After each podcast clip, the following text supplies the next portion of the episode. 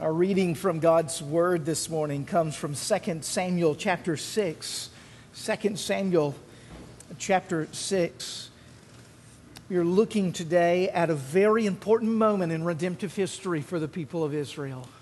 A moment where David officially takes the reins of the work of king over the people of Israel, and the day where he renews the presence of the Lord in the midst of the assembly of Israel. As we look at this text together, I trust that you will see this is both a terrible and wonderful moment. In fact, I've titled the message, The Terribly Wonderful Presence of God, because you will see something that is terrible, striking terror, and you will see something that is wonderful bringing encouragement. And when we walk with the Lord, open to who He is and what it is He's committed to do, we will experience both of those realities together. So, with that in mind, let's pay attention to His word as we hear it read, 2 Samuel chapter 6. David again gathered all the chosen men of Israel, 30,000 and David arose and went with all the people who were with him from Baal, Judah, to bring up from there the ark of God, which is called by the name of the Lord of hosts, who sits enthroned on the cherubim. And they carried the ark of God on a new cart and brought it out of the house of Abinadab, which was on the hill. And Uzzah, and Ahio, the sons of Abinadab, were driving the new cart with the ark of God, and Ahio went before the ark. And David and all the house of Israel were making merry before the Lord with songs and lyres and harps and tambourines and castanets and cymbals. And when they came to the threshing floor of Nacon, Uzzah put his hand to the ark of God and took hold of it, for the oxen stumbled. And the anger of the Lord was kindled against Uzzah. And God struck him down there because of his error, and he died there beside the ark of God. And David was angry because the Lord had burst forth against Uzzah in the place that is called Perez Uzzah to this day. And David was afraid of the Lord that day and said, How can the ark of the Lord come to me? So David was not willing to take the ark of the Lord into the city of David, but David took it aside to the house of Obed Edom the Gittite. And the ark of the Lord remained in the house of Obed Edom the Gittite three months, and the Lord blessed Obed Edom and all his household. And it was told King David that the Lord had blessed the household of Obed Edom and all that belongs to him because of the ark of God. So David went and brought up the ark from the house of Obed Edom to the city of David with rejoicing. And when those who bore the ark of the Lord had gone six steps, he sacrificed an ox and a fattened animal. And David danced before the Lord with all his might. David was wearing a linen ephod. So David and all the house of Israel brought up the ark of the Lord with shouting and with the sound of the horn. As the ark of the Lord came into the city of David, Michal, the daughter of Saul, looked out the window and saw King David leaping and dancing before the Lord, and she despised him in her heart. And they brought in the ark of the Lord and set it in its place inside the tent that David had pitched for it. And David offered burnt offerings and peace offerings before the Lord. And when David had finished the offering, the burnt offerings and the peace offerings, he blessed the people in the name of the Lord of hosts and distributed among all the people, the whole multitude of Israel, both men and women, a cake of bread, a portion of meat, and a cake of raisins to each one. And all the people departed, each to his house. And David returned to bless his household, but Michal, the daughter of Saul, came out to meet David and said, How the king of Israel honored himself today uncovering himself uh, before the eyes of his servants, female servants, as one of the vulgar fellows shamelessly uncovers himself. And David said to Michal, It was before the Lord who chose me above your father and above all his house to appoint me as prince over Israel, the people of the Lord. and I will make merry before the Lord. And I will make myself yet more contemptible than this, and I will be abased in your eyes. But by the female servants of whom you have spoken, well, by them I shall be held in honor. And Michal, the daughter of Saul, had no child to the day of her death. The grass withers and the flower fades, but the word of our God will stand forever. Amen. Let's pray together. Our Father in heaven, we now ask for your presence to come and to show us from this word who you are. As we pray that prayer, we acknowledge it is a bold one. For your presence in this passage shows us that you come in power and in holiness, and yet simultaneously come with mercy and with grace. We ask that exactly the portion and measure needed for each soul individually and us together collectively would now be made known to us as we give our attention to this, your word. Come and speak to us. We ask it in Jesus' name. Amen. Well, I'm sure, like many of you, been to a number of graduation services over the last couple of weeks, a number of end of the school year programs and award ceremonies. I think they're all finished, but I won't be surprised if my wife tells me there's yet another one because there's always, it seems, another one. They're wonderful to attend, and what a joyous occasion. Um, on Facebook this week, so many pictures lighting up with people holding degrees, holding awards, parents glowing at various levels of excitement as their child moves from one stage to the next or finishes in a culminating way some big moment in their lives. Some of the graduation services that I was able to be a part of this year and end of the year programs were Christian in their focus. They were from Christian schools and from Christian organizations, which meant that at times we sang hymns.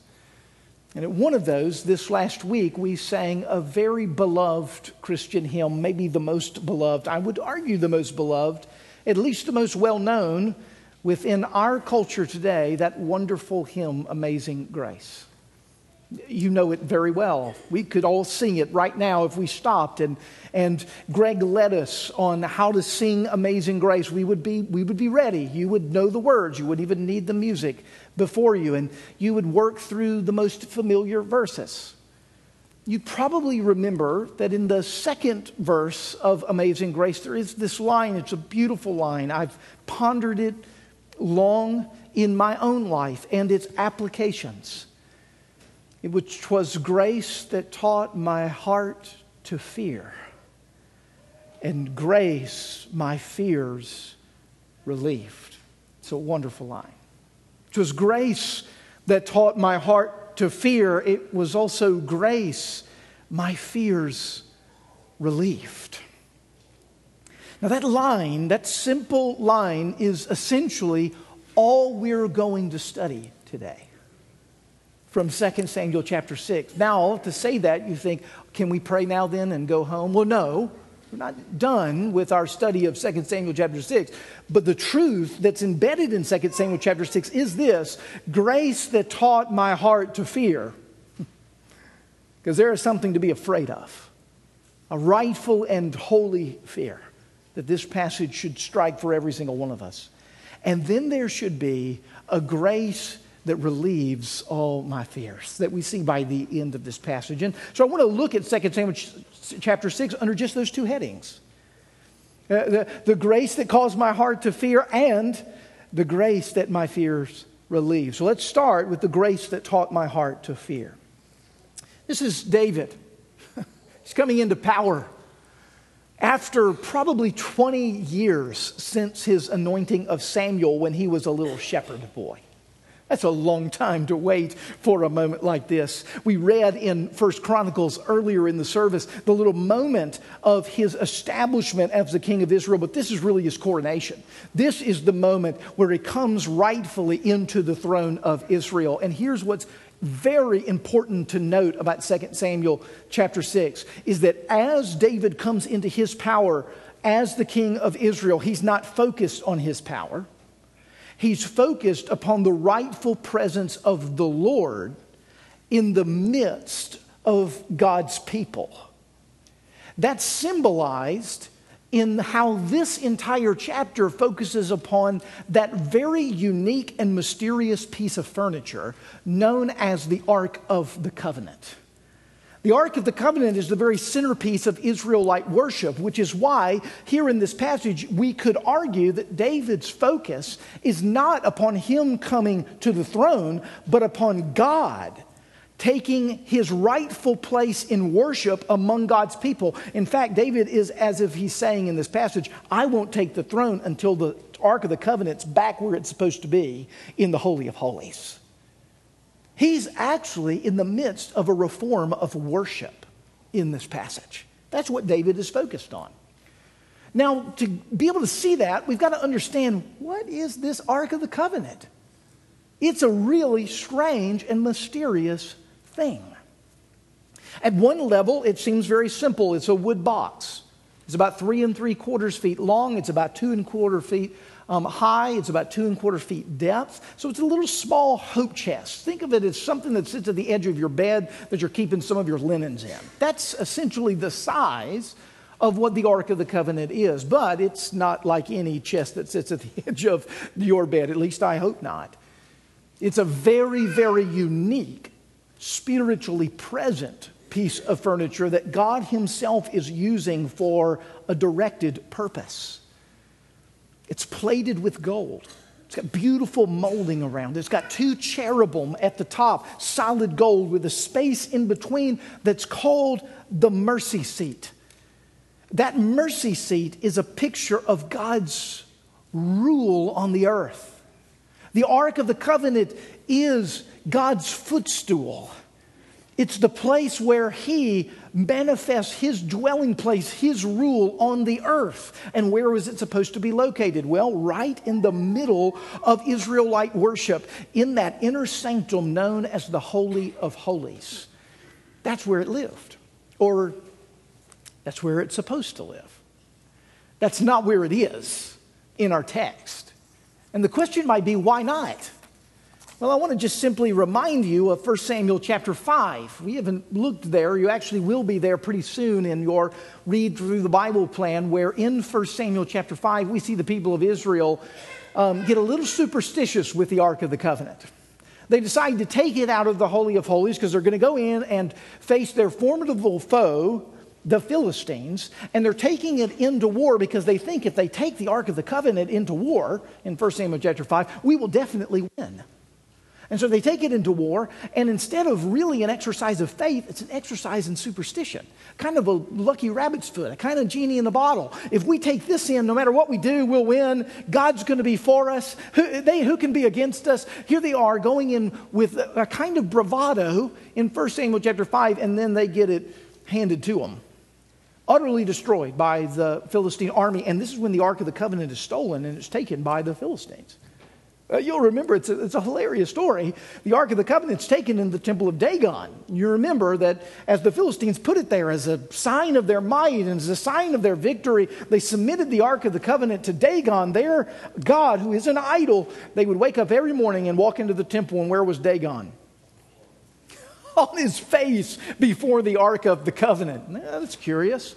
They'd pick up Dagon, they'd put him back up, and they'd come in the next morning. He'd be on his face before the Ark of the Covenant, except when they came in the second morning, he didn't have a head or hands any longer. Those were cut off. And they begin to go, This is weird. We need to get rid of this thing. And they sent it to another Philistine city. Well, as they sent it to another Philistine city, you remember what happened? A plague of sickness hit the city because of the Ark of the Covenant's presence. And they go, well, let's send it over to this city. They send it over to another Philistine city, and a plague of sickness sits in them. You remember what they go? Let's send this thing back to Israel.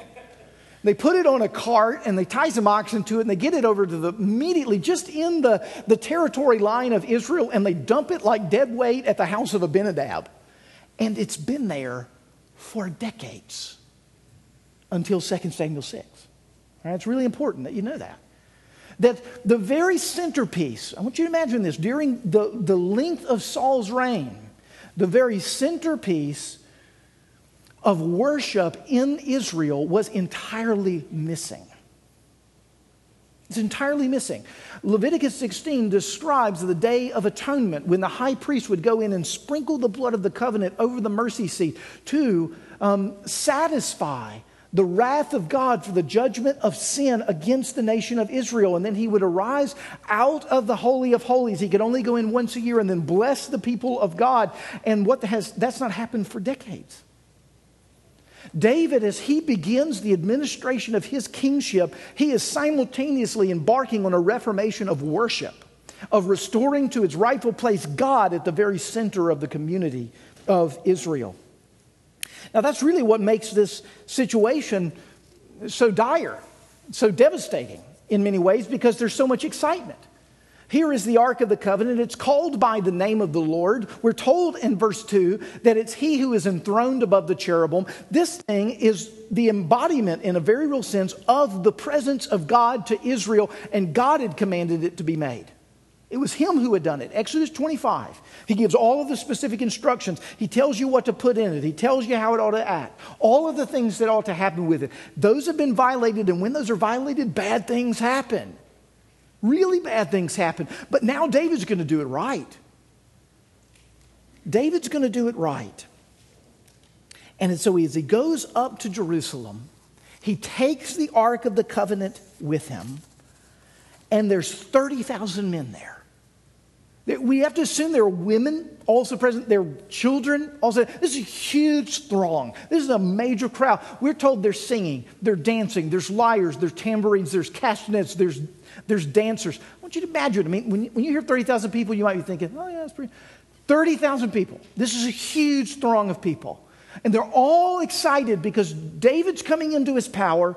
The Ark of the Covenant, for the first time in decades, is coming back to the Holy of Holies. This is a monumental moment, will be written in the history books of the people of Israel. And then they get to the threshing floor of Nacor. And we're told that the oxen stumble. And we're told Uzzah, who is one of the sons of Abinadab, he's a Levite, throws his hand up to steady the Ark of the Covenant so that it does not fall into the mud. And God, verse 7's anger is kindled against him, and he strikes him on the spot, and he lies dead beside the Ark of the Covenant. The language is literally God outburst against him or struck out against him. It's actually the same language used in chapter 5 of the way God dealt with the enemies of Philistia. It's a really strong word. What's remarkable is that the same language used against enemies of Philistia is the language that's used against a Levite who seems like a really faithful man, Uzzah who was only trying to steady the ark in 2 Samuel chapter 6. And yet, there he lies, cold, dead, on the ground. The band stops. The tambourines quiet.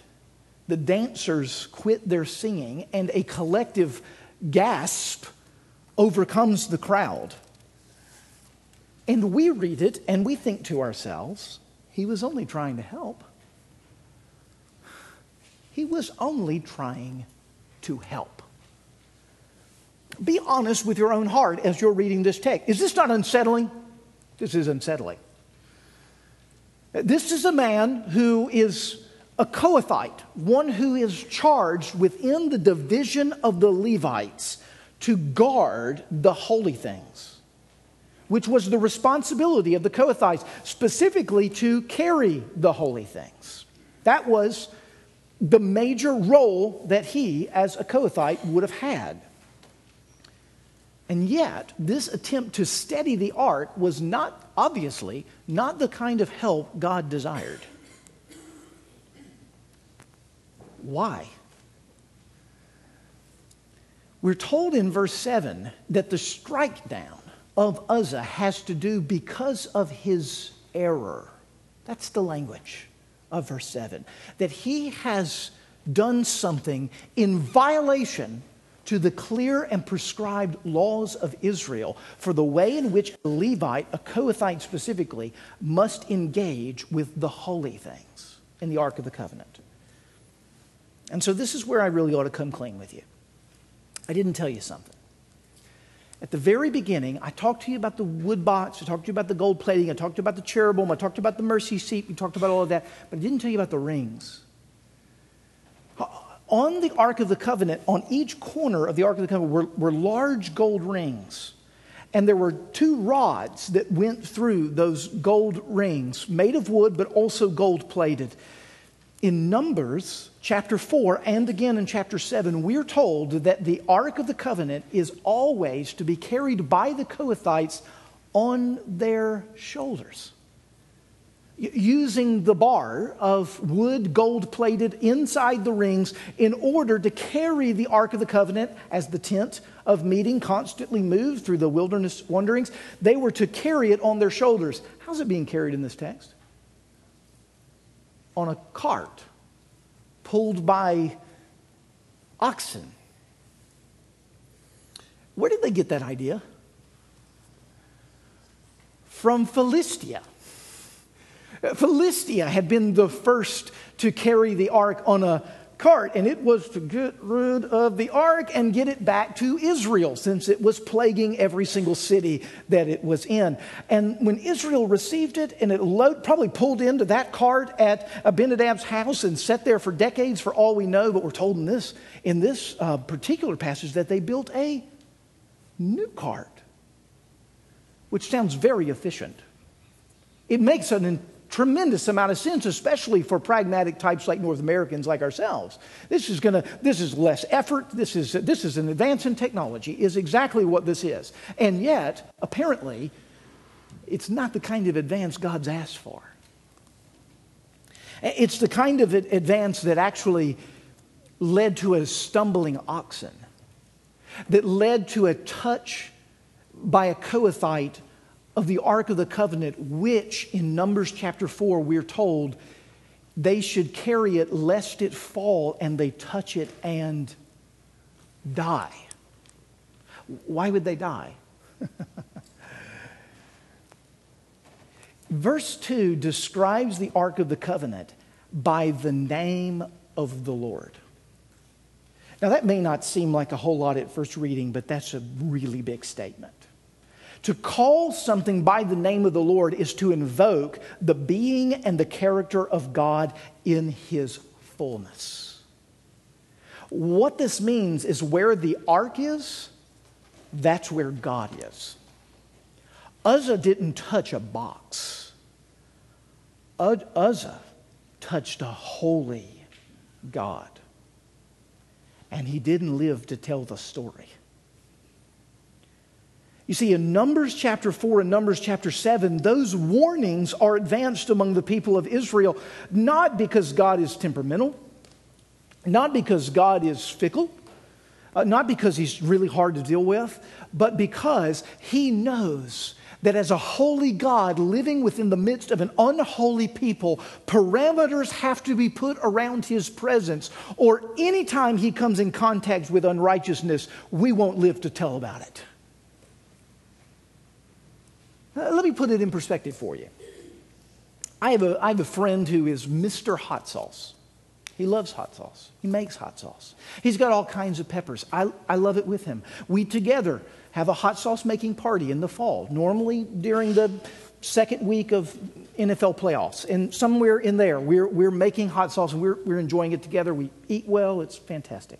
He, he has on his shelf in his home a number of ghost peppers. You, you know what I'm talking about here? This is for real heat, okay?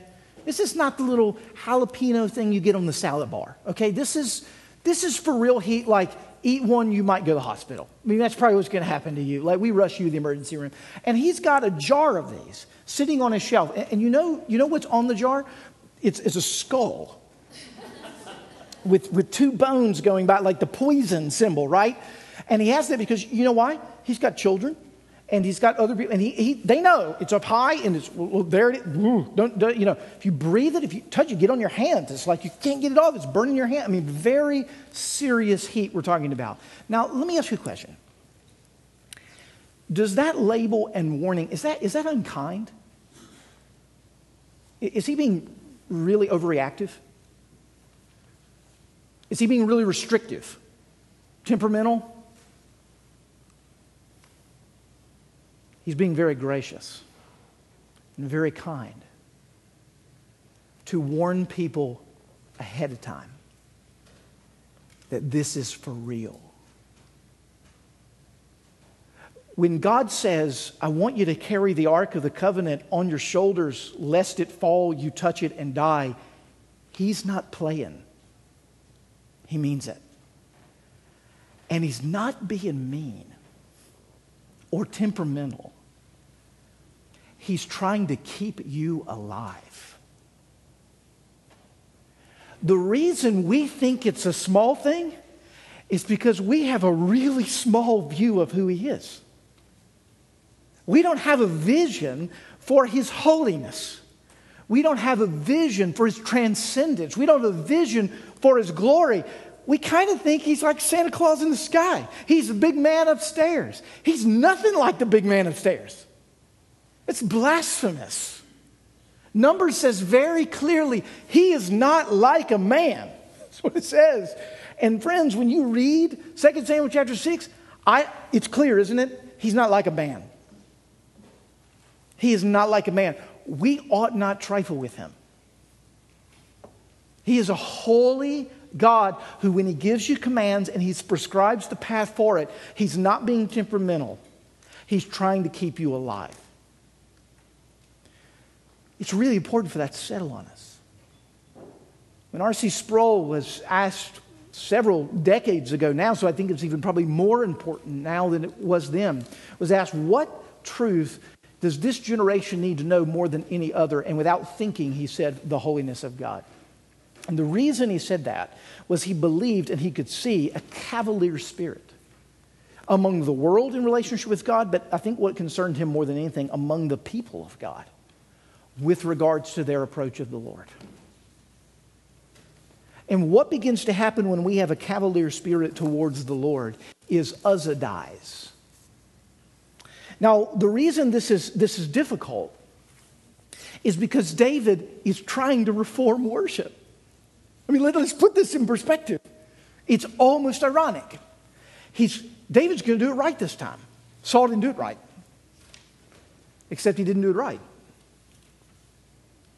If David really wants to reform worship, God shows him what kind of God he is before he begins to reform worship regarding this God.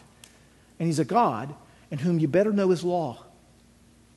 You better pay attention to the truth. You better abide underneath his promises. Because he's a God who can't just be touched, can't be just looked at. It's why, even in the moment where I prayed at the beginning of this service, where I asked and said, Lord, please send to us our, your presence. That hits our ears and it goes out of our ears like it's not that big of a deal, doesn't it? Feels like a natural request. It's a good request. You know what I mean by that? I think I know what I mean by that. And then a lot of times I wonder, do I know even what I'm praying? When I ask for the presence of God to come into this place? Do you believe the presence of God is here now? He says every time that the word is opened, He is with us. The same presence. The same presence. You go, oh, that's the Old Testament. Acts 5. Ananias and Sapphira kept things from the Lord. And they died on the spot. There are fluke things that happen, quote unquote, throughout history to people, things. I don't necessarily know the source and the reason behind them all. I do know that some in the, in the early church were told were taking the Lord's Supper in an unworthy manner, and a number were sick, and even a few slept, meaning they died let's keep in mind who our God is. That's what this passage is telling us. Let's, let's give him the holy reverence and fear that he deserves. It was grace that taught my heart to fear. And it's why David, I think, in this passage, ultimately we're told he's angry at first and then he's afraid. And he asks this question. Look at this question. He says, verse 9, How can the ark of the Lord come to me? Wait just a minute. How can the ark of the Lord come to me? So he says in verse 9, You hear what David's saying? How can I dwell with the presence of the Lord? How can we dwell with the presence of the Lord if we, we, we touch the ark and people die? And like the band stop and the 30,000 go home we don't know what to do. How can we do this? How do we live in the presence of a holy God? Twas grace that taught my heart to fear. But grace, my fears relieved. Let's, let's look at how the Lord answers that question with David. Now, I think this is really, I found this really funny. I was listening to a pastor friend of mine uh, this week on this very, very passage, and I just, it was wonderful listening to his uh, message on this text, and I just there's one section that just really stuck out to me, and he really stuck out to him as being very humorous, and I, I, I think it is. I think it's very humorous. Uh, what's interesting is David here in this text, he says, "Listen, I don't know what to do with this thing called the ark, so what we're going to do is park this baby over at Obed Edom's house for a little while, the Gittite, because we don't we're not carrying this thing up to Jerusalem anymore.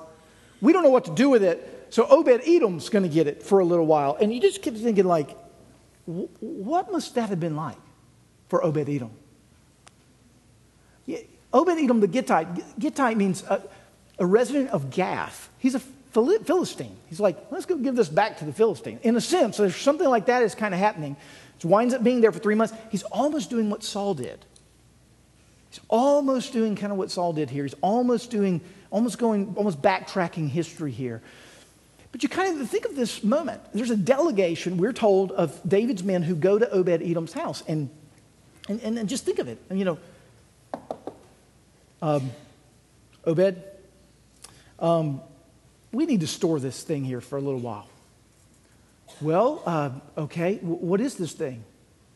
Mm, it, it's, it is the, it's the, uh, it's the Ark of the Covenant. The, the Ark of the Covenant, you're going to store the Ark of the Covenant? Yeah. Well, why do you need to store the Ark of the Covenant? You see, it killed a man. Um, and we're really not sure what to do with it. And so we'd like to store it here in your house for uh, a, a little while. How long is it going to be here? I have no idea. Could be here a really long time. I hope that it goes okay for you and your family where should we park it? I mean, this is the conversation that, in some ways, lying behind the text. And they do. They, they park the, the Ark of the Covenant there at Obed Edom's house. And what's amazing is, you know, you, you sit here, I'm thinking, like, I, you know, he's sitting on his mat at night with his wife. You okay? yeah.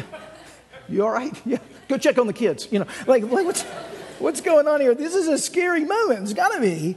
Um, and yet we're told that as it stays at the house of Obed Edom, what happens? They're blessed. Verse 12.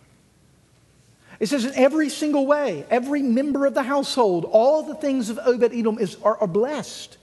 Verse 12. And it's almost as if it dawns on David at this point that the presence of the Lord, if you're out of accord, with the violation of his law becomes to you as a curse. But when you're in the presence of the Lord in accord with who he is and his holiness, there's blessing that ensues. It sounds a lot like the book of Deuteronomy. Obedience brings blessing, disobedience brings cursing, and this, this blessing begins to pour into Obed Edom's house. And you see something of a rally of the confidence of David because he says, Well, then let's go get it and let's bring it into Jerusalem. Now is the time that is ripe. And we're told in verse 11 that he does this with joy, he does this with gladness.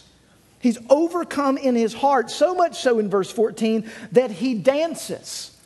And all of the people gather and they bring their castanets and their cymbals and their tambourines back out.